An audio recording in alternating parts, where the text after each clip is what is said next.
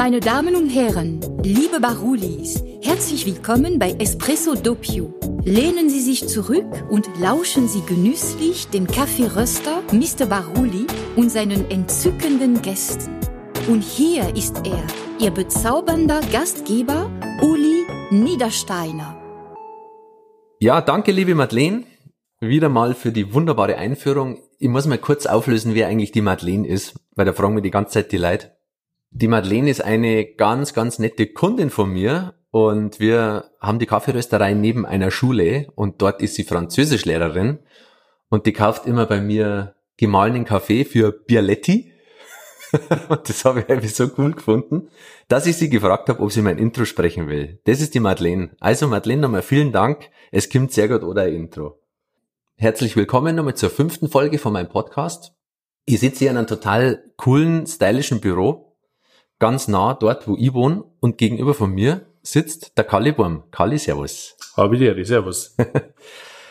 Wir haben uns heute mal ein ganz spannendes Thema ausgesucht und zwar ist der Kalli da der perfekte Protagonist dafür, was er ist, was er macht, erzählt er euch gleich noch, aber es geht heute darum, wie wichtig das eigentlich guter Kaffee in Unternehmen ist. Und Kalle, vielleicht stellst du dich ganz kurz mal selber vor, was oder wie du dich beschreiben darfst. Was ist dein Beruf, was tust du? Naja, also erstmal bin ich gelernter Schreiner, bin auch Informatiker und ich glaube, die letzten fünf bis zehn Jahren habe ich hauptsächlich Managementaufgaben übernommen in unterschiedlichen Unternehmen. Auf deinem T-Shirt drauf äh, ist, ist sehr cool, das ist ein verwaschenes, äh, altes Skype-Logo. Das glaube ich hat auch echt Tiefgang, oder? Was hat's mit dem Skype auf sich? Ja, das war natürlich so nach dem Studium mein erster großer Job. Ich habe da das letzte Jahr in Amerika studiert und hab dann bin dann auf Jobsuche gegangen und bin dann zu diesem Startup Skype gekommen. Ähm, das war relativ verrückt in Estland. Meine Mutter hat gesagt, oh, gehst zu den Russen. das war für sie ein bisschen schockierend, so weit weg. Äh, und genau, das war vor 15 Jahren. Interview war irgendwie, äh, hat eine Woche dauert und äh, eine Woche später bin ich im Flieger gesetzt, ähm, bin dann nach Estland gezogen, habe im äh, Youth Hostel gewohnt und ähm, bin dann bei Skype eingestiegen und war da, ich glaube, zwölf Jahre in unterschiedlichen Funktionen. Und zum Schluss habe ich ein internationales Team geleitet in in Redmond, Seattle, in London, in Stockholm und in, in Tallinn. Bin die meiste Zeit im Flieger gesetzt. Mhm. Genau, das war die Aufgabe bei Skype. Da habe ich in der Echtzeitkommunikation gearbeitet für die Videotelefonie. Mhm. Genau. Also man kann sagen, du warst eigentlich da wirklich Pionier mit von der ganzen Videotelefoniererei, oder? Das war ja eigentlich Skype der Erfinder, oder? Ja, muss man schon so sagen, also die es dann einfach wirklich so entwickelt haben, dass auch auf äh, vielen Rechnern und auf vielen Computern geht, auch für schlechte Internetverbindungen und das war da auf alle Fälle der Pionier. Wir haben zum Schluss irgendwie, ich glaube, 32 Prozent aller internationalen Gespräche geführt. Es war der größte Telefonanbieter der Welt. Wahnsinn. Drei Milliarden Minuten pro Tag. Also das ist absolut durch die Decke gegangen und äh, war wahnsinnige spannende Aufgabe.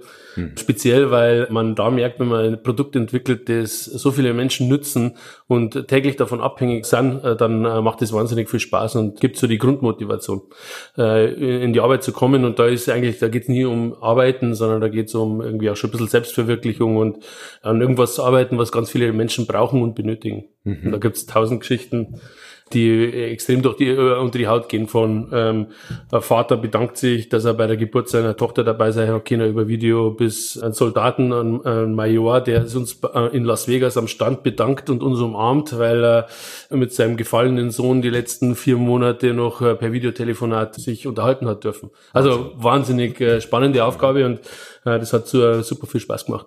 Wow, wow. Ja, es war ja, was hast du gesagt, zwölf Jahre, oder? Ist ja? na, zwölf Jahre war ich dabei, das war vor drei Jahren, habe ich gewechselt. Ja, äh, genau. aber wann, wann bist du zu Skype gekommen? Wann 2005. 2005, ja. Ich meine, da muss man sich vorstellen, da war äh, DSL das schnellste, ne? Ja. Äh, genau. Gott, ich meine, ich habe selber das oft hergenommen. Auch damals, wo ich in Kanada mal kurz war und sowas. Ähm, also ich habe im Dial-Up-Modem habe ich noch... Äh, ist, abgerissen und ja, weiß nicht was ja, alles, ne? Ja, also, genau. kann man sich gar nicht mehr vorstellen ja, heutzutage. Genau. Geil, geil. Genau, und dann, wie du dann zu Skype gekommen bist, wo hast du dann äh, hauptsächlich gewohnt und wo hast du dann das erste Mal sozusagen gemerkt, aha, das mit dem Kaffee für die Mitarbeiter, das ist ja schon interessant und wichtig. Hm. Ja, also ich habe äh, die ersten, weiß nicht, mehrere Jahre in Estland gewohnt, dann in Schweden gewohnt und dann viel im Flugzeug. Und das war natürlich sehr interessant, weil wir in so vielen verschiedenen Offices äh, waren und extrem viel unterschiedliche Kulturen zusammengekommen sind. Und der Firma an sich ging es eigentlich relativ gut. Wir waren wahnsinnig erfolgreich. Es war auch relativ viel Ghetto. Wir sind ja auch dreimal aufgekauft worden mhm. äh, in der Zwischenzeit, aber man merkt doch, dass eigentlich in jedem Office das Kaffeethema immer der wichtiges Thema war. Also unterschiedlich von den unterschiedlichen Offices haben sie sich Siebträger etabliert, aber auch Vollautomat. Natürlich musste er irgendwie äh, die Masse an Kaffee schaffen, aber auch Siebträger, Kaffeeliebhaber überall. Und es waren auch überall Diskussionen über Kaffee. Und dann mhm. habe ich mir schon gedacht, das ist Wahnsinn, wie einen hohen Stellenwert der Kaffee bei uns in der Gesellschaft hat und äh, wie wichtig das auch in einem Office-Umfeld ist. Und das war auf alle Fälle sehr interessant, das zu beobachten. Mhm. Genau. Und äh, vielleicht auch im Vergleich zu einem klassischen deutschen Unternehmen ist in der IT-Branche üblich und speziell da jetzt auch bei so Startups und bei Skype, dass man den Kaffee, der, der ist da. Das heißt, den, man muss ja nicht pro Tasse zahlen, sondern das ist Teil des, äh, des Benefits, kann man sagen.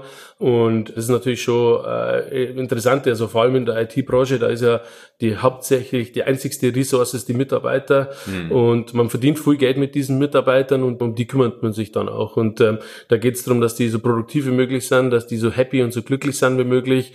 Und äh, guter Kaffee ist ein zentrales Element, äh, um Mitarbeiter fröhlich zu stimmen. Also das muss man auf alle Fälle sagen, das habe ich da erklärt. Mhm, mh ich war ja dann bei deiner letzten Firma ein paar Mal oben und durfte das ja mal live miterleben. Also ich kann mir vorstellen, es war bei Skype nicht anders, wenn man noch bei Skype bleibt. Wie, wie muss ich mir das vorstellen? Wie schaut so ein Office aus dort? So diese Teeküchen, ich sage jetzt mal die normalen Standard-Großbetriebe, da gehst du rein, da steht der Vollautomat im Eck, es gibt vielleicht nochmal irgendwie einen Teebeutel dazu und dann noch Milchweißer und das war's. Ne? Ähm, wie, wie muss man das vorstellen in so einem internationalen Unternehmen, wo so viel Leute zusammenkommen? Was macht sie dann für die? Ja, also äh, so die Kaffeepunkte und Küchen sind zentrale Punkte, um sich auszutauschen. Man lebt auch in so einem Unternehmen eine Philosophie, wo die Arbeit nicht nur Arbeit ist, sondern das ist Teil deines Lebensmittelpunkts und äh, man tauscht sich aus, nicht nur über Arbeitssachen, sondern auch über private Sachen. Äh, das ist aber auch ganz wichtig, dass man die Beziehung miteinander aufbaut, dass man dann viel Vertrauen im Team hat und dementsprechend sich auch gegenseitig unterstützt und hilft. Mhm. Und da haben diese sozialen Hotspots-Punkte extrem wichtig und die haben jetzt nicht sehr schlicht äh, irgendwie dekoriert oder äh, so gestaltet, dass man möglichst wenig Zeit damit verbringt, weil man ja dann nicht arbeitet sondern äh, im Gegenteil, man will, dass man da zusammenkommt und dass da der Austausch herrscht und dass man sich in der, äh, über Berufsthemen austauscht, aber auch über alle anderen Themen austauscht. Und ich muss sagen, also ich war ja in meinem Studium, mein erstes Praktikum habe ich da bei uns lokal beim Unternehmen gemacht. Da war es genauso äh, eben. Ja. Also da ist so schnell ein, wieder raus aus so, der Küche. So, genau, ja. da wird die, da schaut, schauen sich die Leute an, wie viel Zeit du in der Küche verbringst. Ja, ja das ist halt eine ganz andere Kultur. Und dann entsteht aber auch ganz was anderes. Die Leute setzen sich viel mehr ein für das Unternehmen und auch werden Teil davon. Und es sind keine Mitarbeiter mehr, sondern sie sind Teil des Unternehmens, indem dass sie sich wirklich damit identifizieren. Und da geht's halt einfach auch darum, dass die Leute da gerne sind und sich auch gerne austauschen. Mhm. Und ähm, genau, das ist so die Idee. Ja, äh, ist, ist Gott sei Dank auch was, was wir immer mehr äh, feststellen, dass die Unternehmen das checken, ja, dass der, man, daheim weiß jeder, hey, wo, wo, wo stehen wir alle zusammen in der Küche, ne? Bei jeder Party schaut sich alles um die Kücheninsel und so ist natürlich im Unternehmen genauso und das habe ich da schon natürlich auch gesehen bei euch, das hat mich sehr beeindruckt. Ich glaube, es hat einen Bandraum gegeben, es hat einen Massageraum gegeben, einen Yogaraum, Kicker sowieso, Billard, weiß nicht was, als wie man es jetzt eigentlich so vorstellt und das wird da eigentlich gelebt, ne? Und da wenn der Kaffee scheiße ist, geht gar nicht. Also. Ja, genau. Jetzt sind wir in dieser Küche. Wie hat es dort ausgeschaut, wenn es so Diskussionen nur mal einen Kaffee gegeben hat? Und was ist denn da eigentlich meistens gegangen?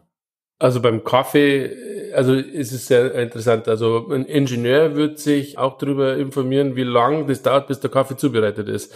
Weil der schon sagt, wenn er jetzt nach dem Mittagessen in der Schlange anstehen muss, das geht dann irgendwie manchmal wieder von der Zeit weg. Also das sind die seltenen Ausnahmen, aber die gibt's auch.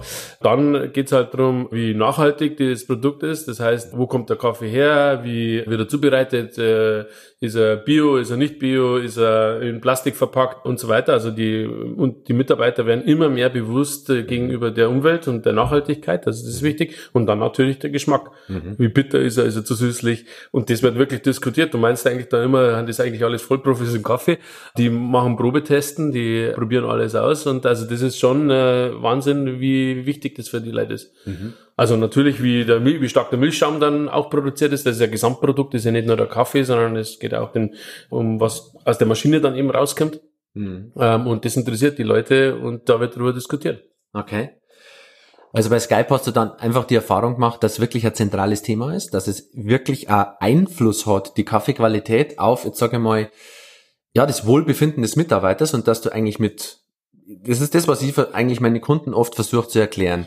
Wenn der Kaffee schmeckt, hast du einen glücklicheren Mitarbeiter und dementsprechend ist er produktiver. Mhm. Weil er sich einfach wohlfühlt, weil er sich wertgeschätzt fühlt, auch wenn es ein bisschen mehr kostet. Und das ist eigentlich die, in meinen Augen, die günstigste Motivation, die du als Chef noch machen kannst. Weil ob du jetzt an, keine Ahnung, an ja. der großen reinschüttest für, weiß ich nicht, 10 Euro das Kilo oder einen von uns reinschützt oder von, von einem anderen Röster für 15, 16 oder 18 Euro das Kilo, zahlst im Endeffekt für Motivation vom Mitarbeiter pro Tasse 5 Cent mehr. Mehr ist nicht. Ja, ja gut, also, da geht es eigentlich allgemein um das Gesamtprodukt, das man auch anbietet. Also wenn man ein Startup ist und ein anderes Startup-Unternehmen unterstützt, dann ist das auch schon mal ein Sympathieträger, mhm. muss man sagen. Und natürlich ist die Zufriedenheit, kommt die natürlich mit dem, wie man sich als Unternehmen als Gesamt verhält. Und äh, die Mitarbeiter überlegen sich das schon. Die sind kritisch. Im heutigen Zeitalter kann jeder überall arbeiten. Jeder sucht sich die Arbeit selber mhm. und nicht umgekehrt, weil wir einfach wahnsinnig niedrige Arbeitslosigkeit haben. Und dementsprechend muss der Mitarbeiter was bieten. Und dann haben die natürlich schon zufrieden, wenn du eine kleine Rösterei, was Besonderes mit einem Typen, der vorbeikommt und die Leute erklärt, wo der Kaffee herkommt, der Motivation zeigt und selbst irgendwo in die Länder reist und die Kaffeebauern besucht. Das fasziniert die Leute und dadurch haben sie äh, Faszinierung für das Produkt und dann aber auch wiederum fürs Unternehmen und Respekt. Die sagen, hey, unser Unternehmen gibt für sowas Geld aus. Und so sollte man doch eigentlich alle leben. Und äh, das ist schon wichtig. Und dann der Geschmack ist natürlich immer da. Also es ist klar, wenn du einen guten Kaffee hast, also eine kleine Rösterei oder ein Industrieprodukt, das macht einen Unterschied für mhm. die Leute. Mhm. Genau. Und man muss sagen, also das spricht nicht unbedingt von Kaffee, aber der Kaffeeautomat, muss man echt sagen, äh, ist Wahnsinn. Also du kannst wahnsinnig guten Kaffee haben und wahnsinnig schlechten Kaffeeautomat äh, und der Kaffee schmeckt beschissen. Mhm. Also das weiß ich nur, bei Skype haben wir so, es war italienische Selector oder irgendwie so ein Riesending gewesen. Ja. Da hast du einschütten können, was du wollen hättest, aber der Kaffee war immer scheiße. Die war genau, das war interessant, die war genau vier Monate da. Ja. Die Leute haben sich so beschwert, ja. dass das, dass wir wieder abgebaut haben. Aber soll ich das sagen, wahrscheinlich war der Typ nicht einmal da. Ja, der Oder? war nicht da. Ne? Ja, eben. ja, ja, genau.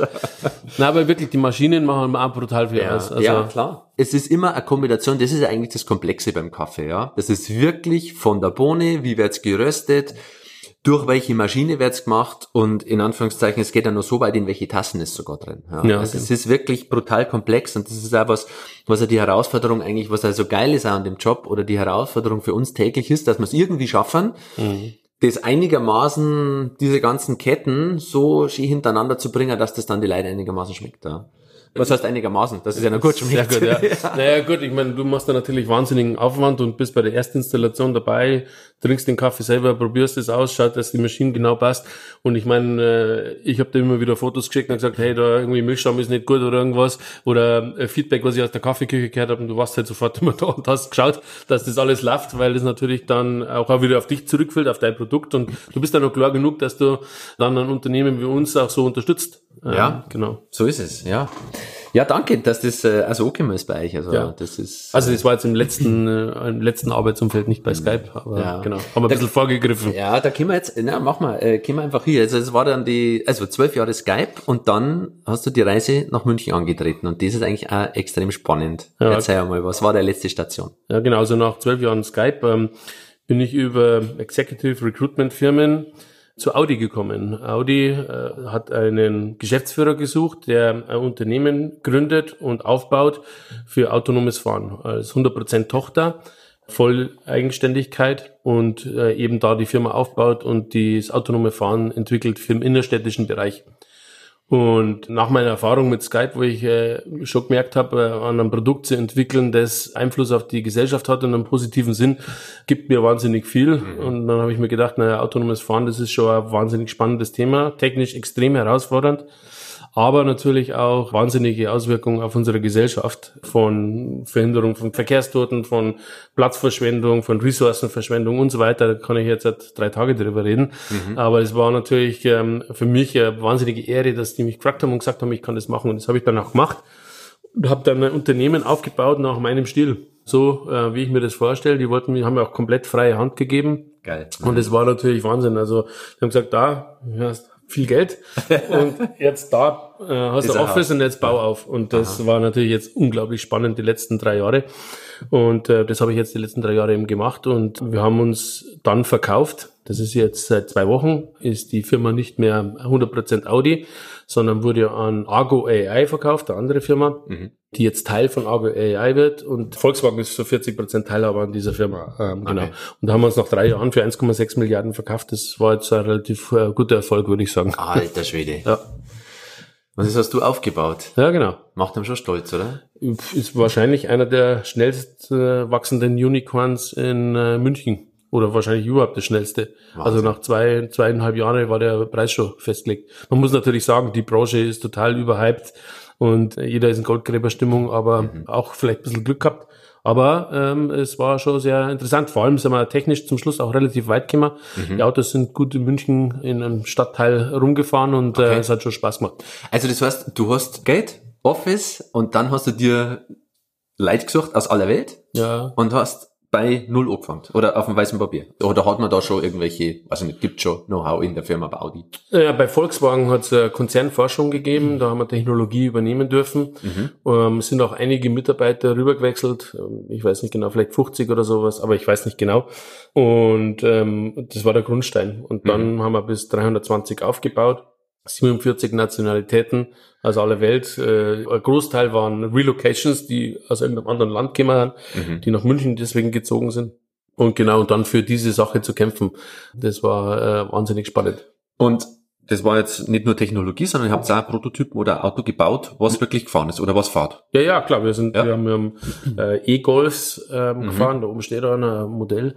Genau mit, also die haben wir aufgebaut und mit denen sind wir in Probefahrten täglich gefahren. Geil. Mit zwei Sicherheitsfahrern. Ja. Und ähm, da sind wir sehr viele Kilometer autonom gefahren. Geil, also sehr beeindruckend. Habe ich auch alles gar nicht gewusst, dass es so, äh, also ich habe jetzt schon mit ein paar Millionen natürlich gerechnet, mhm. aber 1,6 Milliarden, das ist ja eine Zahl, das ist ja völlig irre. Crazy. ja. ja, ist wirklich irre. Aber ja, der, der Markt hat es hergegeben. Ja, Wahnsinn. Und Argo ist jetzt natürlich ein internationales Unternehmen. Die mhm. haben Standorte in Amerika und in Deutschland, mhm. äh, sind von Volkswagen und Ford, haben äh, einen großen Anteil an der Firma mhm. und haben dadurch natürlich auch die Möglichkeit, das Produkt in den Markt zu bringen. Und die sind auf alle Fälle jetzt in einem guten Weg. Karl, jetzt macht's mir aber auch ein bisschen stolz. Weil wir haben das mit unserem Kaffee unterstützen. Ja, ja, ja voll genau. geil. Ja, ihr wart aber großteils beteiligt, logischerweise. Ja, cool die eigentlich. Erfolgsgeschichte. Ja, also wenn irgendeiner erfolgreiches Unternehmen bauen muss, muss er eigentlich nur einen Barulli-Kaffee einsetzen und dann haben die, die, Mitarbeiter so motiviert, dass das wirklich 100 Pro klappt. Das ist eigentlich relativ einfach. Jetzt geht's durch die Decke, sag ich. Ja, danke. das war eigentlich ganz lustig. Ich meine, wir kennen ja die Geschichte eigentlich auch mal so ein bisschen erzählen. Du warst eigentlich auch dann bei mir Kunde in der Rösterei, ne? Und hast ja für privat eigentlich immer einen Kaffee geholt, weil du äh, gesagt hast, wow, endlich gibt's hier auch mal irgendwie guten Kaffee. Ich weiß nicht, wie du mir das erzählt hast. Ich bin sonst immer Stockholm oder in Schweden und da habe ich irgendwie meine Lieblingsrösterei, aber cool, dass die jetzt da gibt und warst eigentlich dann auch immer da. Und irgendwann, glaube ich, äh, ja genau, kam dann mal der Anruf, du kannst du mal äh, bei uns irgendwie was reinschütten, wir brauchen mal neuen Kaffee, weil, was habt ihr gehabt? Ja, wir haben die Kapselmaschinen gehabt und das war, muss man sagen, ein bisschen Legacy von, äh, vom Volkswagen-Konzern. Also erstmal gibt es im Volkswagen-Konzern eigentlich keinen kostenlosen Kaffee, sondern ähm, da muss man dafür zahlen in der Kantine. Ähm, außer die Vorstandsbüros, die haben diese Kapselmaschinen. Aha. Und da wir automatisch immer Kaffee umsonst anbieten wollten eine Kultur wie bei Skype ein bisschen etablieren, ja. ähm, gab es bei uns die Kapselmaschinen. Und erstens ich selber, aber auch die Mitarbeiter haben sich, also das war ein wirklicher Reibungspunkt äh, von der Nachhaltigkeit her hauptsächlich, aber auch vom Geschmack mhm. und von der Dauer, wie lange es dauert, ein Cappuccino zuzubereiten. Ne? Na wirklich, es ist äh, halt einfach, äh, und das waren einfach die Gesprächsthema Nummer eins und äh, ich ja. glaube, äh, das Kilo kostet irgendwie äh, 26 Euro oder sowas. Na, viel mehr. Oder nur mehr. Also, ja, also da bist du beim, ja gut, jetzt kommt jetzt drauf was für welche, aber das große N, also da 50 Euro oder ja, so. Genau, also oder noch mehr. Ja. Also wir, und wir haben kistenweise das Zeug bestellt. Na, irre, oder? Wir haben zwar das große wo sie ändern, dazu verpflichtet, dass die Kapseln abholen und sie sagen, die werden sie recyceln. Aber erstens wahnsinnig teuer und dann einfach nicht nachhaltig. Und da haben sie Mitarbeiter und auch ich selber irgendwann gesagt, das kann nicht weitergehen. Und dann ist natürlich, wenn du von 50 Euro pro Kilo kommst, relativ einfach mhm. zu sagen, wir nehmen jetzt eine kleine Rösterei. Ja. Äh, weil das ist natürlich dann eine wahnsinnige Ersparnis und aber natürlich viel besseres, viel besseres Produkt. Da brauchen wir gar ja. nicht drüber reden. Ja. Ja, was haben wir gemacht bei euch? Wir haben dann äh, WMF mit ins Boot geholt und haben WMF-Vollautomaten aufgestellt und wir haben zwei Rüstungen, die wir dann speziell, ah, das war damals auch mit euch wirklich ein bisschen ausschlaggebend.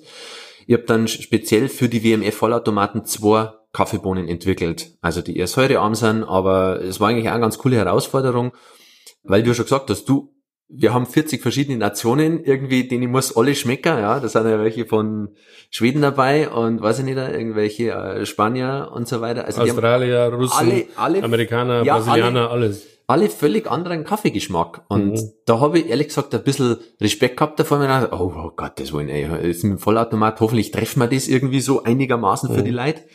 Aber ich glaube, es hat soweit ganz gut hingehauen und es sind eigentlich wenig wenig Rückmeldungen gekommen, dass gar nicht schmeckt. Nein, nein, jetzt gleich im Gegenteil. Ähm, in der Corona-Krise, wo viele im Homeoffice waren, ähm, haben wir ja den Link zu deinem Shop äh, weitergegeben, haben einige bestellt, ja. äh, weil eher der Kaffee so abgeht. Also äh, ich glaube, mhm. das ist ein Qualitätstestament, dass die Leute das wirklich schätzen. Ja, ja, cool. Also sehr, sehr interessant. Was kannst du anderen Unternehmen mitgeben, die, keine Ahnung, da hadern oder vielleicht sich überlegen, da was zu tun? Was war ein Tipp, dass du sagst, Leute, wie, wie einfach kannst du jemand motivieren in Sachen Kaffeeküche? Was hast du da nochmal abschließend für Erfahrungen gemacht? Ja, ich glaube, das ist äh, ähnlich, wie ich am Anfang schon gesagt habe. Da es kommt erstmal allgemein auf die Unternehmenskultur an. Siehst du den Mitarbeiter als Ressource, der pro Minute bezahlt wird, mhm. oder siehst du den Mitarbeiter als kreative Kraft, die sich da einbringt und verwirklicht? Ich glaube, das fängt schon an mit, äh, hast du äh, Stempelmaschine. Das ist für mich das Schlimmste überhaupt, dass man sich das vorstellen kann. Das ist wie wenn man an Picasso sagt, oh, jetzt ist die Zeit vorbei, hör auf zu malen. Du musst den Mitarbeitern in der heutigen Zeit viel mehr Freiraum geben und mhm. du musst sie mit ins Boot holen. Du musst sie überzeugen, dass sie Teil des Unternehmens werden. Das machst du nicht, dass du denen sagst, wie viel dass sie arbeiten müssen, genau, und äh, wann sie aufhören müssen zum Arbeiten, sondern das machst du indem, dass du die ins Boot bringst und mit gutem Kaffee bringst sie gut ins Boot und dann muss äh, Kaffeeküche ein zentraler Austauschpunkt sein. Und das hat sich in meiner Erfahrung, jetzt mache ich das 15 Jahre bei Skype, äh, haben wir für 8,5 Milliarden verkauft, äh, an Microsoft. Äh, und jetzt äh, wieder, es hat sich immer wieder etabliert, dass eine offene Kultur mit sehr motivierten Mitarbeitern, die alles geben fürs Unternehmen, aber du natürlich dann auch alles geben musst fürs Unternehmen als Geschäftsführer, immer auszahlt. Und das ist ähm, einfach der zentrale Punkt. Und Kaffee spielt im täglichen Leben einfach wahnsinnig wichtige Rolle. Hm. Ja, wir haben das tatsächlich auch gemerkt. Es war relativ krisensicher, ja. Also mhm. das ist echt das Letzte, was die Leute aufgeben würden. Mhm. Meine, wenn man, wenn man mal so zurückschaut, ne, immer in die großen Krisen, wenn Kaffee im Krieg, wenn es irgendwie mal gar nicht äh, zur Verfügung war, dann sind andere Sachen geröstet worden. Mhm. Also sie, äh, Feigen, der Karo-Kaffee, der Kornkaffee, also die, mhm. irgendwas ist immer geröstet mhm. worden, braun gemacht worden, dass das schwarze, mhm. schwarze Brühe irgendwo im, in der Tasse war, ja. Also das äh, ist schon abgefahren, was für einen Stellenwert hat und wir sind dankbar darüber, dass wir das machen dürfen und ähm, ja, danke, dass du uns entdeckt hast und da eingeführt hast und dass wir Teil dieser unglaublichen Erfolgsgeschichte sein haben dürfen oder immer noch sind, ja. Ich meine, es geht ja, immer weiter. Ja, geht weiter, klar. ja, ebenfalls danke natürlich für den super Unterstützung und den super Kaffee. Gerne. Carly, wie geht's denn weiter bei dir? Was bringt die Zukunft? Was baust du als nächstes auf? Gibt's ja, das weiß ich nicht. Also das ist vielleicht, ähm, kann ich noch dazu sagen, ich bin jetzt ähm, durch den Verkauf ausgetreten aus dem Unternehmen. Ich ja. ähm, habe jetzt erstmal zwölf Monate Urlaubspause. Ähm, verdient. Für, verdient, glaube ich. Also für, ich hoffe. naja, auf alle Fälle. Und ich ähm, will natürlich jetzt wieder Zeit mit meiner Familie verbringen. Die hat schon sehr leiden müssen jetzt in den letzten Jahren, weil ich halt viel, sehr viel unterwegs war. Teilweise nur am Wochenende daheim und ähm, jetzt will ich die Zeit erstmal genießen. Ich habe mal Wohnmobil gekauft. Ich werde erstmal durch die Welt reisen oder durch Europa versuchen, wenn es Corona-bedingt funktioniert. Und dann muss ich sagen, nochmal Unternehmen aufzubauen, ähnlich äh, für irgendein großes Großunternehmen, die sagen, sie schaffen es nicht aus eigener Kraft, ähm, das könnte ich mir schon wieder überreden lassen. Aber ich habe auch andere Ideen. Jetzt schauen wir mal weiter. Also ganz genau habe ich noch keinen Plan, aber das ist auch gewollt so. Ich wollte mir jetzt eigentlich noch keinen richtigen Plan machen, sondern erstmal die Zeit genießen. Dann würde ich sagen, schmeißen wir jetzt der Kaffeemaschine ja. und trinken wir eine Tasse. So schaut's aus. Vielen herzlichen Dank für das echt offene Gespräch. Danke dir. Danke. Ihr Lieben, das war Espresso Doppio Wenn es dir gefallen hat, gib uns 5 Sterne, schreib eine Bewertung und teile dieses herrliche Stück Zeitgeschichte. Bis zur nächsten Folge. Au revoir.